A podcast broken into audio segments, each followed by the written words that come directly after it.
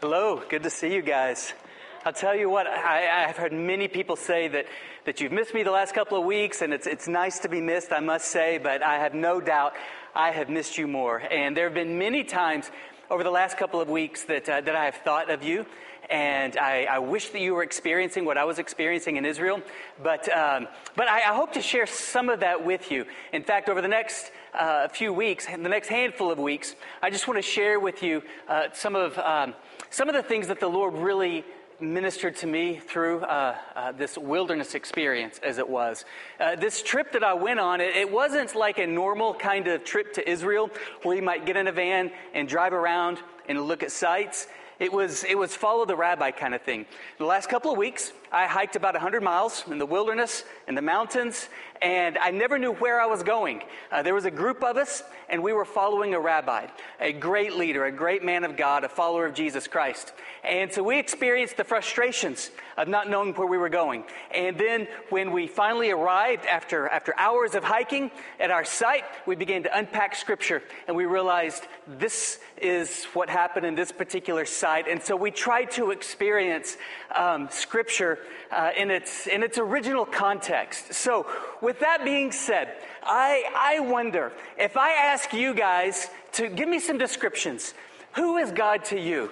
Um, what would you say? So let's just hear about it. Let's just testify in one word, one word descriptions. You guys tell me who God is. Tell me who Jesus is. Okay, let's let's hear it. Okay, awesome. All at once. Best friend. And what else did we hear? Best friend, love. What else? Savior. What else? Father. What else? Healer. Healer. Forgiver. Hope. Creator. Absolutely. God is all of these things. But if you were to ask somebody um, in an Eastern culture, like the Middle East, like Israel, with an Eastern mindset and an Eastern, Eastern perspective, who is God? You're going to get one word answers that are pictures, that are metaphors. You're going to hear things like this God is my rock. God is my fortress. God is my strong tower. God is my shelter. God is my shade. God is the bread of life. God is my living water. And so we, in, in, our, in our Western mindset, uh, think with, with, with a very Greek like mentality, and that's in lists but in the Eastern context, in the Eastern mindset, they think in pictures.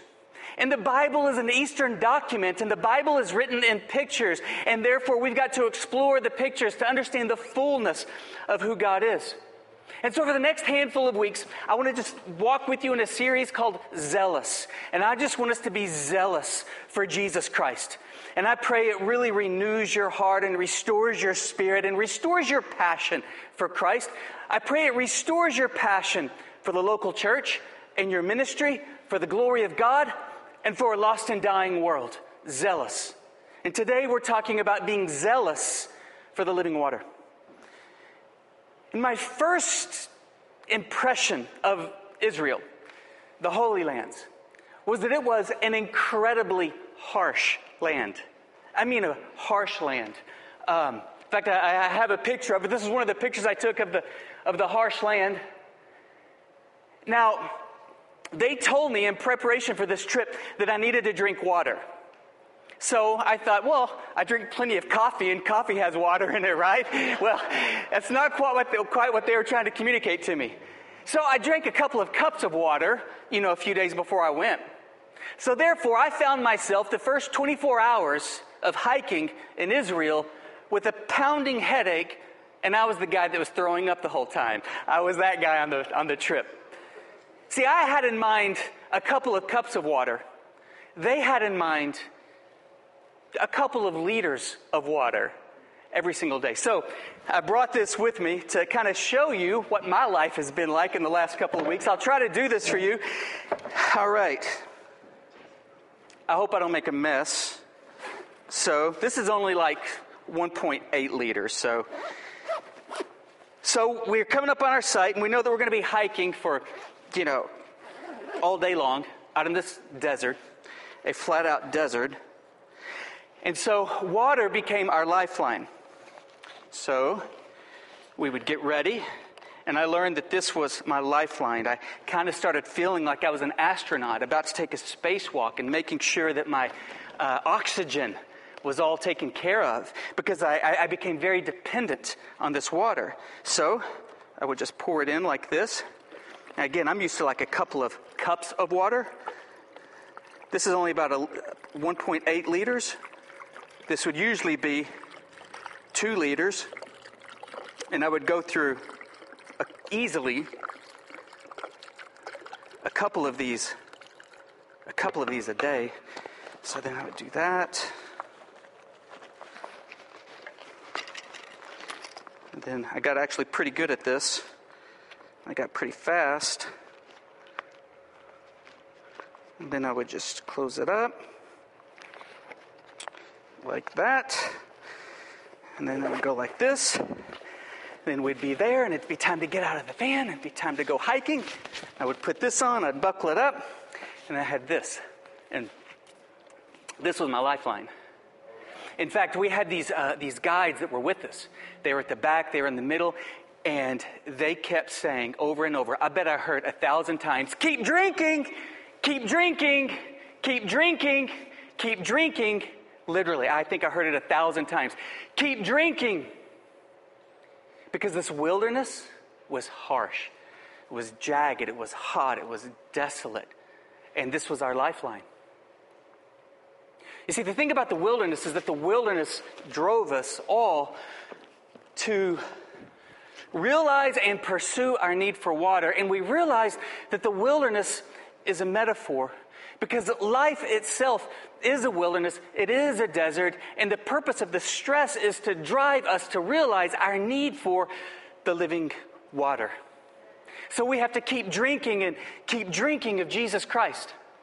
So if you have your Bibles, open it to John, John chapter 7, if you would. And I'm really excited about sharing this wilderness experience with you. There are actually uh, three kinds of deserts in Scripture.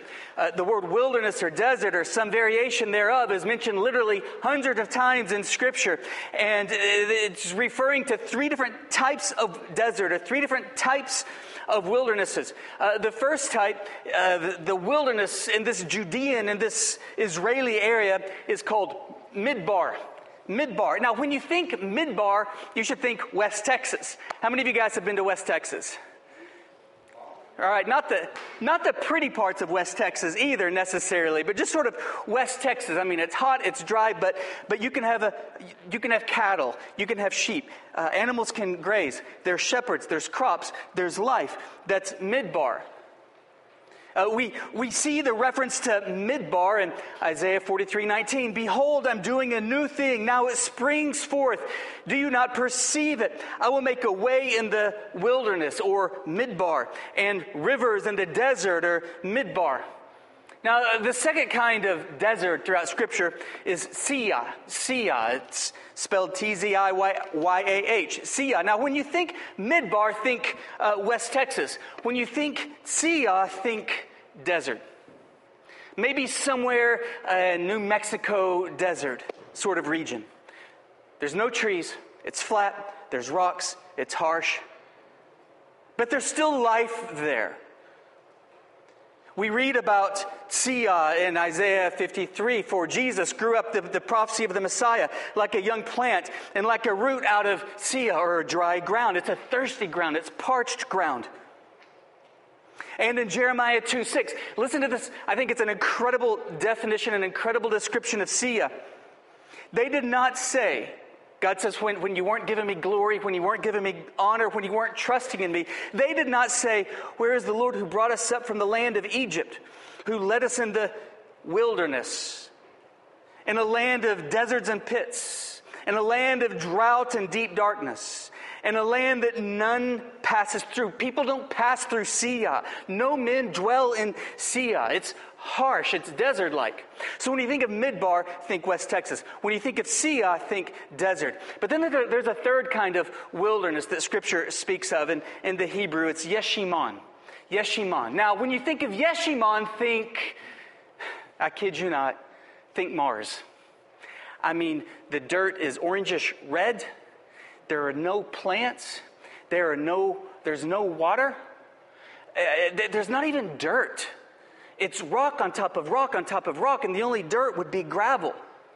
You can look, as you can see, that you can look, it, looks like an ocean of wilderness as far as the eye could see, and there's no sign of life. Yeshimon. Think of Mars.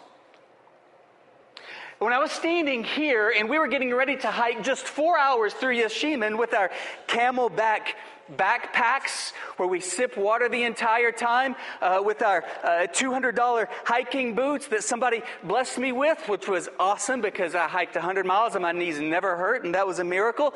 But when, when we were hiking through this, through this wilderness, this Yeshimon, I kept thinking, the children of Israel, when they left Egypt and they were wandering through this desert, they didn't have these hiking boots. They didn't have these backpacks. They had their sandals, they had the sun that was beating down on them, and as far as the eye could see, there was no water. They didn't have somebody telling them, keep drinking, keep drinking, because there was no water to drink. There was no food to eat. I mean, you might find an occasional snake somewhere, but there's a million Hebrew children wandering through this wilderness, this Yeshimon. And for the first time, I understood the grumbling of the Israelites when they left Egypt and entered into this wilderness, which I've preached many sermons against their griping and complaining, but I actually understood it. I understood it. Where were they in Egypt? They were in the best of the lands. Do you recall? Moses I'm sorry, Pharaoh had favor upon Joseph, and Joseph's family came and they began to multiply, and God gave them the best of the land and the most powerful of countries. That's what they were used to, albeit slaves. That's what they were used to. So when they left the best of the land and the best of the countries of the world at that time, and they left Egypt and they walked into that Mars, I could understand why they would begin grumbling and saying, We need to appoint a leader and go back to Egypt. Granted, they weren't walking by faith, but the wilderness is harsh. And listen to this description of it. Oh God, when you, out, when you went out before your people, when you marched through the wilderness, the Yeshimon, pilgrims of faith, in Hebrews chapter 11 it writes of, of whom the world was not worthy. Watch this. They were wandering about.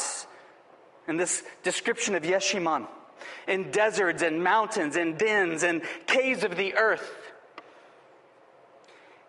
And I was watching this wilderness, looking at it. I mean, maybe an occasional scorpion, maybe uh, somebody might have spotted a snake, but no water, no animals. And I thought, how did a million people eat?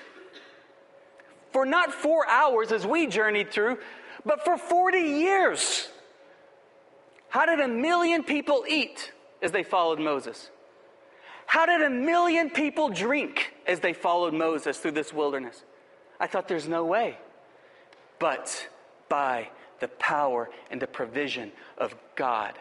This is why God caused the water to flow out of the rock and he watered his people. This is why God caused the manna to come down from heaven and he sustained his people. This is why God led his people by a pillar of fire at night and of a cloud, giving them shade during the day because he was providing for his people. He was taking care of his people. And as I was looking at this Yeshimon and looking at this wilderness that very literally looked and felt like Mars, I knew that there was only one way that the Israelites made it those 40 years, and that was with the very provision of God.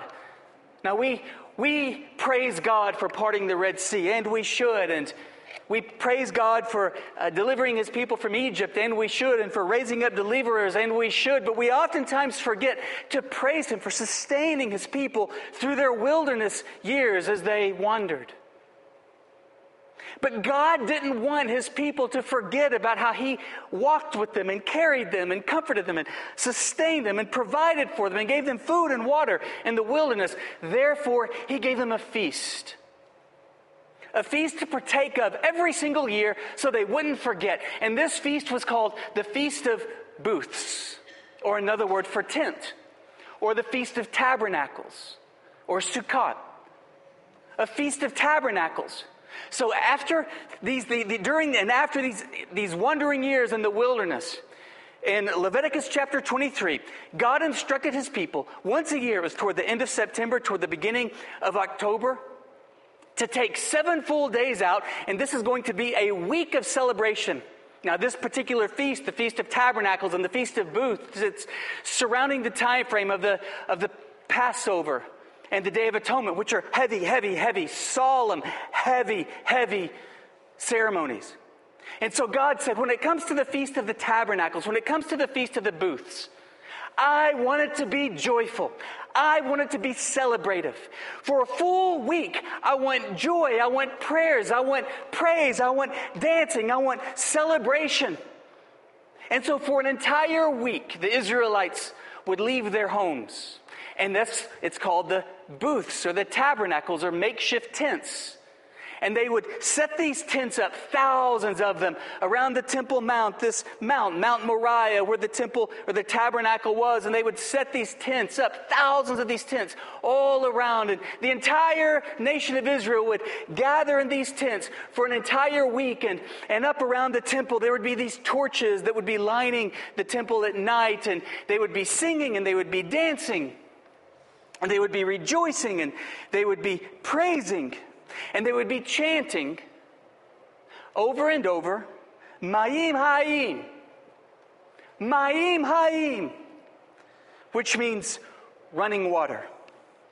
As if rain is, is, is causing water to run and causing a spring to rise up and flow with force by the hand of God, not by nature, but by the very deliberate hand of God. Ma'im Ha'im, running water, living water. They would chant over and over all week long throughout the Feast of Tabernacles, Ma'im Ha'im, Ma'im Ha'im. And the high priest would get a golden cistern, and he would have this golden cistern, and he would be at the altar in the temple and all the Israelites would be all around. There would be wine, and there would be uh, joyful hearts, and they would be praising and praying and chanting, Ma'im, Ha'im. And in this golden cistern, he would, he would, it would be, it'd be very ceremonial, and all, all Israel's eyes would be on the priest. He would walk to the pool of Siloam and he would get water out of the pool of Siloam, and all of Israel again, like a parade, would be chanting, Ma'im, Ha'im, Ma'im, Ha'im. And, and the, the tabernacles were to remind them that they were sojourners, they were pilgrims in the wilderness, the, the, the booths, the tents that they would set up, and, and they would get the water out of the pool of Siloam in this golden cistern, and, and he would hold it up, and everybody would be chanting, Ma'im, Ha'im, and, and they would be chanting that, running waters as he pours the the water as a water um, offering on the altar to remind them that in their wanderings, God provided for them every step of the, of the way with water. And this feast lasted for seven days, and on the seventh day, the priest would have the golden cistern from the, from the pool of Siloam, and he would walk up, and they would be chanting, Ma'im, Ha'im, Ma'im, Ha'im, Ma'im, Ha'im. And on the seventh day, he would walk around the, the altar seven times, and they would continue to chant, Ma'im, Ha'im, and then he would pour the water on the altar.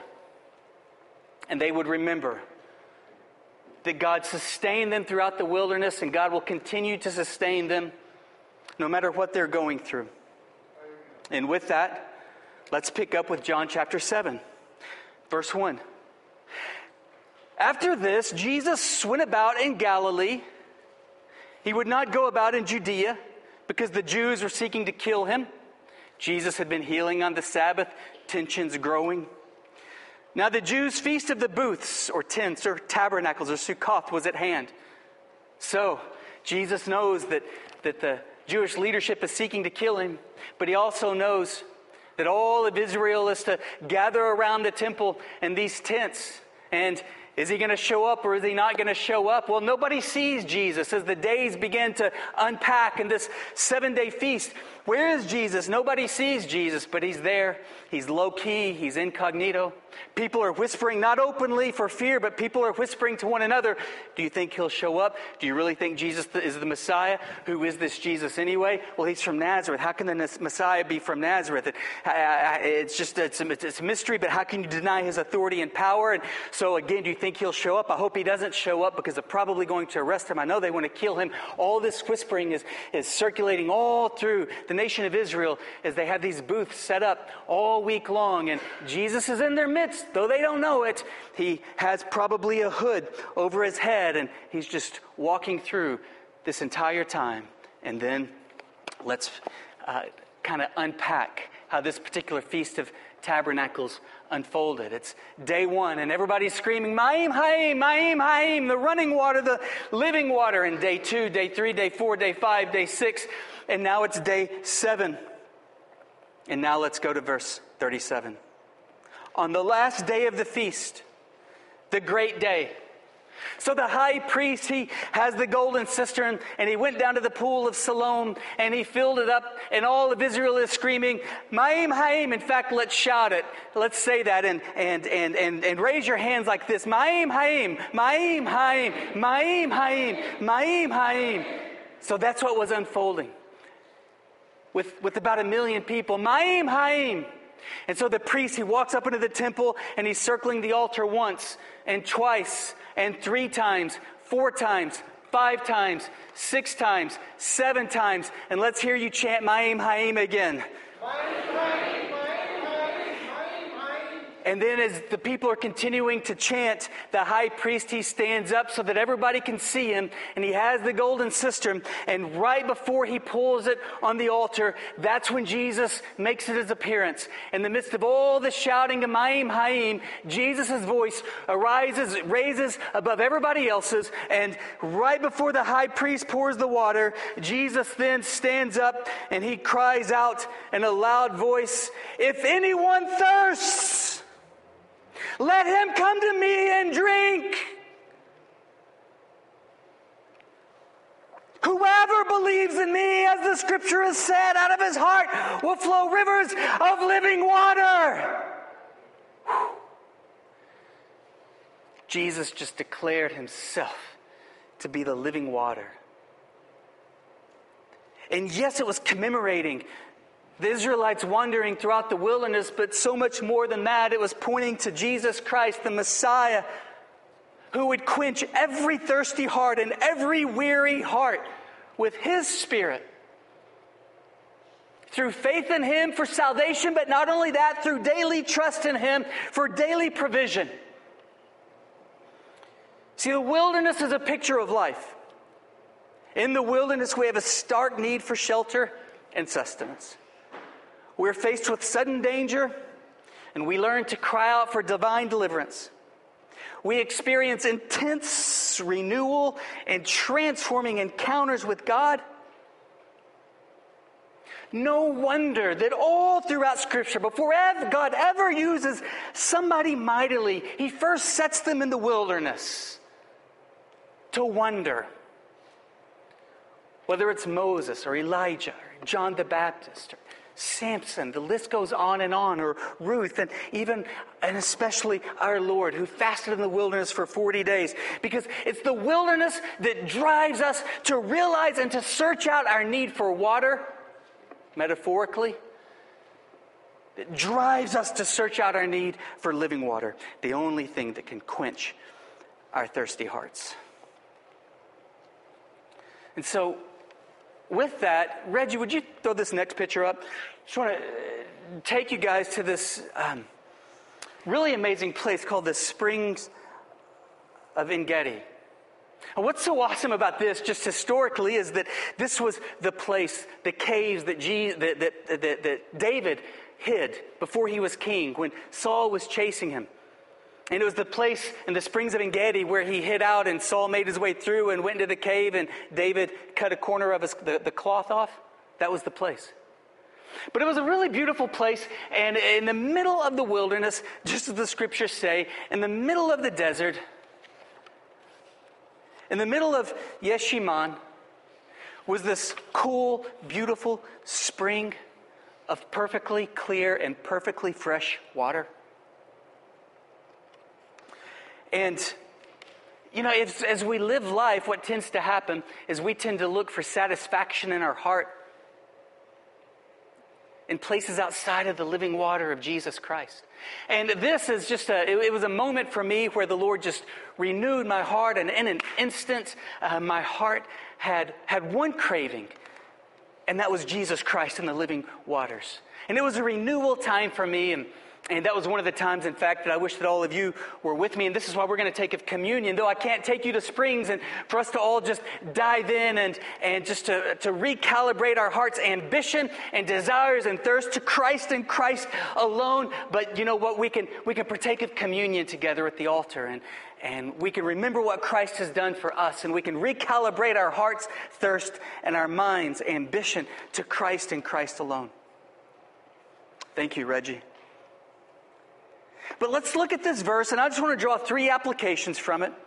Jesus said, If anyone thirsts, let him come to me and drink. Whoever believes in me, as the scripture has said, out of his heart will flow rivers of living water. And I just want to draw three practical observations from this text. The first is this In order to experience your heart being fully alive, and isn't that a powerful statement? Jesus said, I have come so that you might have life and life more abundantly. Fullness of life. Powerful words and a powerful promise. So powerful, in fact, that we've rightfully allowed those words to become familiar to us. But unfortunately, they become so familiar to us that they've lost the power. And so let's dust off some of the familiarity and try to hear them with the, with the renewed freshness. Jesus said, I want you to have abundant life, life to the fullness. I don't want your heart to thirst. I, I want your heart to be quenched by me. And that's how you're going to have abundant life and life to the fullest. So, three observations from this promise. First is this in order to experience the fullness of life by drinking deep of the living waters of Jesus Christ, which is a prophecy of the Spirit that He gives, one, you must be thirsty. You must be thirsty. Jesus said, If anyone thirsts, if anyone thirsts, this isn't for the person whose, whose heart is not thirsty for water because they've tried to quench their heart with, with um, as the scriptures say in Jeremiah 2:13, broken cisterns. In Jeremiah 2:13, God said, "You've committed two great evils against me." Here's the first. You've forsaken me at the fountain of living waters. And the second is that you've hewn out broken cisterns that can't even hold water. I went down into one of these cisterns and broken cisterns as well. It's all rock. You know, we tend to picture Jesus carving tables and carving chairs as he's being a carpenter. The only problem with that image is that there's no trees hardly in Israel unless you go way up north and Jesus lives south around Galilee. But what was there a whole lot of? Well, there's a whole lot of rock. There's a whole lot of stone. Jesus was a carpenter, but he was a stone cutter. There wasn't a demand for wooden houses. There was a demand for stone houses. That's why 2,000 years later, they're 3,000 and 4,000 years later, some of these houses and, and, and buildings and, and synagogues still remain.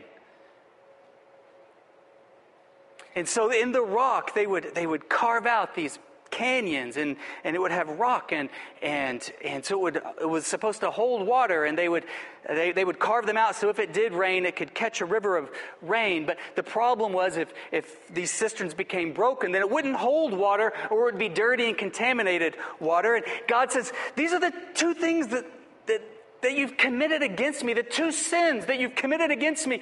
Here I am at the fountain of living water standing by myself because you've forsaken me. To go to a broken cistern that doesn't even hold water, and the water that it has, it's contaminated, and it'll make you sick. But as long as we're at the broken cisterns, we don't realize our, our thirst is for Christ. Have you abandoned Christ at the fountains of the living water to go to some broken cistern? It might be a very immoral broken cistern. It might be an amoral broken cistern. It's neither necessarily good or bad, but it's in place of Christ, which makes it idolatry. The broken cistern might be promiscuity, it might be pornography, it might be a drug addiction, it might be alcoholism.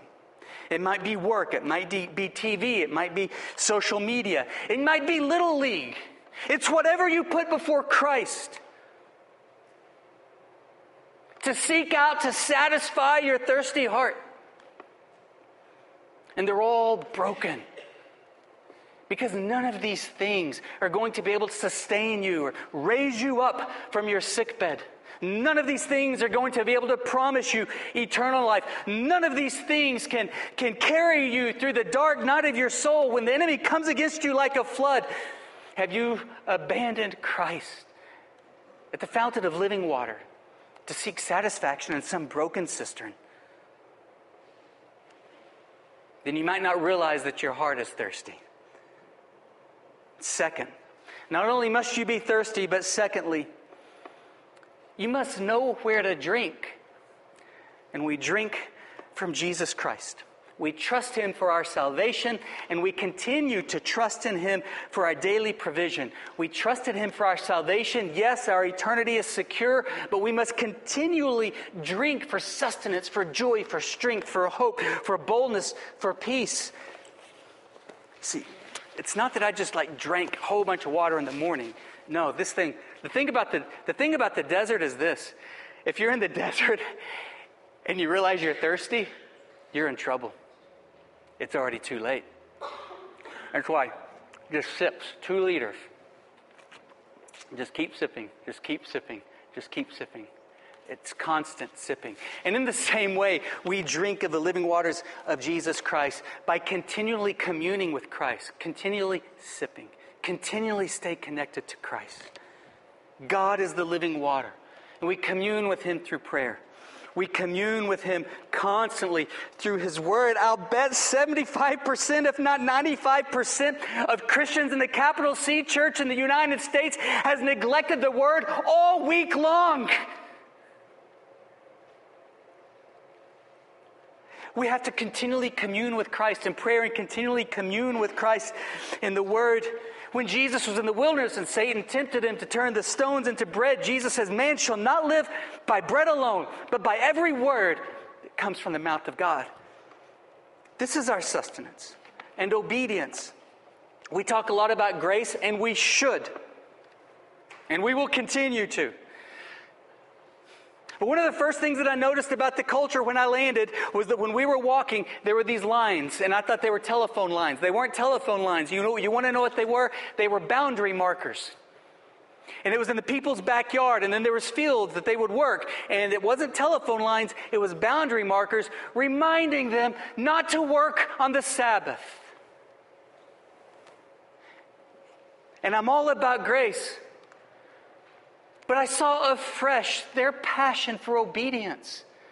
The Jewish passion for obedience far exceeds many Christians. And the irony of it is, if they don't have Christ as the Lord and Savior, then the Spirit is not in their heart and they can't attain the obedience that they strive for. But now that we have the Spirit of Christ, we also have a command to be perfect and be holy as God is perfect and God is holy. Though we can obtain that perfection through the Spirit of Christ, we lack the same passion that they have.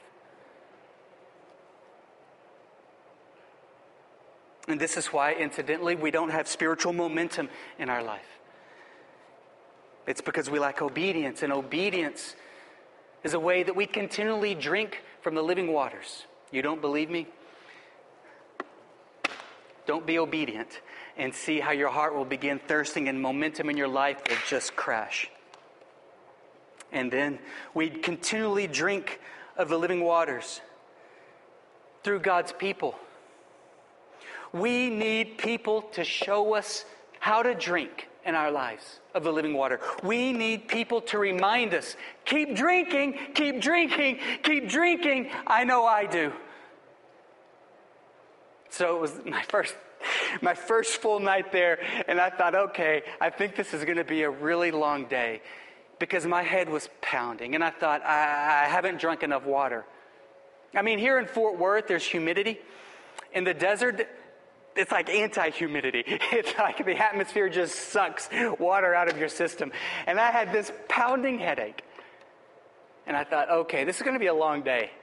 And I wanted to throw up, but I, in fact, oh, I did throw up during breakfast. And I was in the bathroom and everybody was eating in the kitchen and everything's stoned. So my vomiting just echoed all through everybody's breakfast. And that would sort of mark the pace for the whole day. But you want to know what? I saw some amazing things. I mean, where David killed Goliath, where Samson was probably buried, where Goliath grew up, harsh, jagged, rough environments. Um, I mean, the Dead Seas, the Jordan River, uh, the, the, the rivers of Engedi, the wilderness, and the list just goes on and on and on and on. But perhaps the most beautiful day for me, perhaps the day that you guys prayed for me, because I know many of you prayed that I would get a fresh glimpse of Jesus Christ, was that first 24 hours where I had a pounding headache and was throwing up the whole day. The guy that was holding everybody else up. Because they were there um, talking about where Samson grew up and where he probably met Delilah and where he's probably buried and all of this.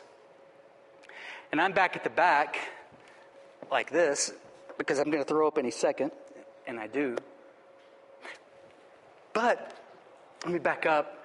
The night before, when I was trying to fall asleep because I had this really bad headache, sometimes when I can't sleep, I roll scripture, I roll scripture through my mind, and the scripture I was rolling through my mind was Psalm 91. He who dwells in the secret place of the Most High will abide under the shadow, the shadow of the Almighty. And that word shadow was always poetic to me, but never entirely meaningful to me. So here I am, and the sun is beating down on me, and I have this horrible headache. And then I just feel this temperature drop and this coolness come over me. And I look up, there's a man, he served a couple, he's a young guy, he served a couple tours in Iraq. He lost some friends, he's a Marine. And he was standing right beside me like this, intentionally blocking me from the sun and allowing his shadow to protect me. And I just wanted to start weeping. Because the whole night before I was praying, I was just rolling that scripture through my head. He will cover us in the shadow of the Most High. And I understood from an Eastern perspective how valuable a shadow is. And that same man, and another guy went over and they got these bandanas off of other people and they kept their waters uh, refrigerated at night. And so they, they, they, they just soaked these bandanas and they put them over my neck and they put them over my head. And they just encouraged me. And then somebody else came over and said, I've got electrolytes, let me put that in your water. And somebody else said, Here, you need to get something in your system. And then that entire day, I was the least of these. And I experienced so much kindness, so much compassion, so much tenderness. And it was beautiful because I knew that what I experienced was Christ in the flesh. And the glimpse that I got is what our church is to be. We are to be Christ in the flesh to one another through kindness, through compassion, through tenderness, through love. And this is something that quenches our heart, and this is another way that we can keep on drinking. You must know that you're thirsty. Jesus said, If anyone thirsts, second, you must know where to drink. Christ is the living water. And we taste this deep living water through this prayerful relationship with God, His Word, obedience, and God's people. Sometimes people say to me, I don't really need the church. I just want to, I just want to just backhand them, you know? Uh, it is so unbiblical. You do need the church. And people who say, you know what, I just don't need community, I just don't need the church, I'll guarantee you there are people who have stopped drinking. They stopped drinking. So the next day, after this 24 hour day where I, it was a tough day, but a beautiful day, was uh, Mount Qumran, where they found the Dead Sea Scrolls and the Essene, the Essenes, you know, copied scripture. And it was a tall mountain, a harsh mountain, a steep mountain. And so we hiked up halfway, and this incidentally happened to be the day that I thought I'm feeling better. I'll, I'll carry an extra water in my pack for others. And I got up halfway and realized this was the wrong day to volunteer for that. And he says, okay, if you guys are struggling, you stay here, but the rest of us are going to go to the very top, which incidentally is where Jesus went in the wilderness to pray and, and, and to resist temptation. And so it was very difficult to get to the top of that mountain. I was not 100% yet. It was 110 degrees, but we finally got to the top of the mountain, and I had an extra bottled water. And guess what? I, I got to take my water out, and, and I got to give my water to anybody else who needed water. And I found something that was more satisfying than experiencing the love of Christ firsthand through others, and that's having an overflow of water to give to others who are thirsty. And this is the third principle that we learn, and that is that you will not only be satisfied, but you will become satisfying. This is the promise. Jesus said, Out of his heart will flow rivers of living water. So let me just kind of recap these three points. One, are you thirsty? I think we make two really big mistakes here. One, we forget we're in a wilderness, and two, we don't know where to drink. Secondly, do you know where to drink? Daily. Keep drinking, keep drinking, keep drinking. And if you keep drinking every day throughout the, the day, your heart will not only be satisfied, but you will be satisfying to others. So, I believe that Jesus gives to you what you need to take away. As a church family, we've got a couple of action steps together. One, July 23rd, um, that guy, that Marine who lost a couple people, and he came home an alcoholic uh, from one girl to the next, though he was married. His wife walked in on him with, uh, with women and in and out of jail. And this was her prayer Oh God, Joey may never love me, but let him love you. Oh, Jesus, let him love you. And this guy came to Christ. And this guy has a passion to see people drink of the living waters. And so I asked him, I said, Would you please just come to our church on Sunday, July 23rd? It's just going to kind of a Q&A. And, and, I, and I want to invite you, I want to challenge you to round up the lost causes in your life you know, that guy or that girl who's beyond hope because that was Joey. And we're going to hear about what his heart was like before Christ, what his heart was like after he lost these Marines, and how Jesus changed his heart. And this guy has so much joy now. In fact, there are some other military guys, some, some, some veterans and, and combat veterans, and Joey was, was very tender to people and maybe, maybe bandaging their sores or their blisters. And one of these other military guys made fun of him, for, and he said, Here's the thing. He said, Jesus changed my heart. I, I used to fight and get drunk and be with all kinds of women, but, but he's made me gentle. And I just love Jesus and I want him to shine through me. I mean, he's a completely transformed heart. So I want to challenge you Sunday, July 23rd, to round up those lost causes. Start praying for them. And then they're going to come here. And then we're just going to shout to them to, to, to drink from the living water. And we're going to hear from Joey how Jesus can tr- truly change the heart. Would you commit to that? Would you commit to not just drinking of living water, but not just being satisfied, but to satisfy others with living water? And then something else. Are you living in isolation? I mean, are you just off by yourself? Are you living in the context of community? And this is something else that we're going to be talking about from an Eastern perspective, from a picturesque Eastern worldview. What is it really to walk in community? And are we zealous for this? Or are you being isolated? I mean, do you, do you, do you slip in here, sing a few songs? Not really worship, but sing a few songs, kind of slip out without being involved in community? Or are you walking in the context where people know you and they pray for you and they encourage you and they continually cheer you on to drink? And are you doing the same for them? So go to your home groups and commit and don't just go, but love. And not only that, but on the evening of July 23rd, Joey's going to come out, and both services will be together on that morning. And then that evening, we're going to be at LMRA, or uh, whatever the new name is now. And we're going to have sand volleyball and baptisms and, and a barbecue, and we're just going to do life together. And, and I just want to encourage you to come out for that. And it's kind of like God. Um, commissioning a day of rejoicing, and we're going to show up and we're going to rejoice and we're going to enjoy one another. And I ask you to please, please make that a priority. We read in Psalm 107 For he satisfies the longing soul. This is a promise. And the hungry soul he fills with good things. He turns deserts into pools of water, a parched land into springs of water. Would you stand with me, please? Reggie, could you throw that picture of the springs of Engedi back up there?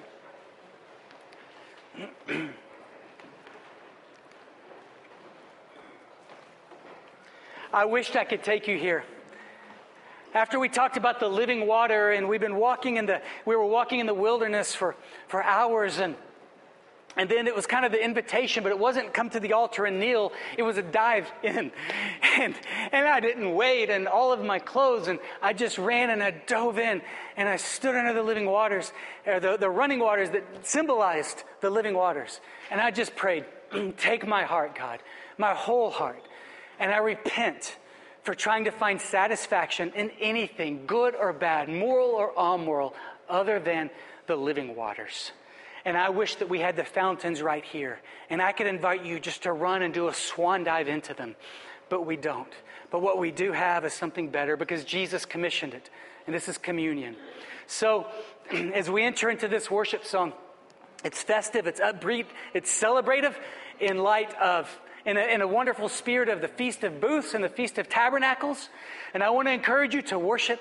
But not only that, come down and get the bread and get the juice, and then find a corner. Um, go back to your seat or, or kneel down here at the altar or find a corner and pray and repent for thirsting for things other than Christ to satisfy you. Repent of that. And then hit the reset button and re up and say, I'm going to seek you, Christ. Forgive me. Forgive me for seeking satisfaction in broken cisterns, whether it be money or positions or prestige or pornography or promiscuity or some addiction or little league, whatever it is. Forgive me for not thirsting of you and going to you to drink. And forgive me for not being passionate about not just being satisfied by Christ, but to be satisfying to others on behalf of Christ. Repent Repent if you just come in and slip out. You're called to be satisfied by Christ, and you're called to be satisfying to the body of Christ on behalf of Christ. Let the living waters flow over and love one another, encourage one another, motivate one another, pray for one another, lay hands on one another, show hospitality to one another, get into one another's lives. Don't walk in 20 minutes late, rubbing the sleepy out of your eyes, and not think about Jesus the rest of the week. Satisfy your heart in Christ and be satisfying to one another. Repent if you, that's not the quality of your spiritual heart. Partake of communion on your own around here. Spend some time with the Lord, and then just uh, enter back into worship with the rest of the church. So the altars are open.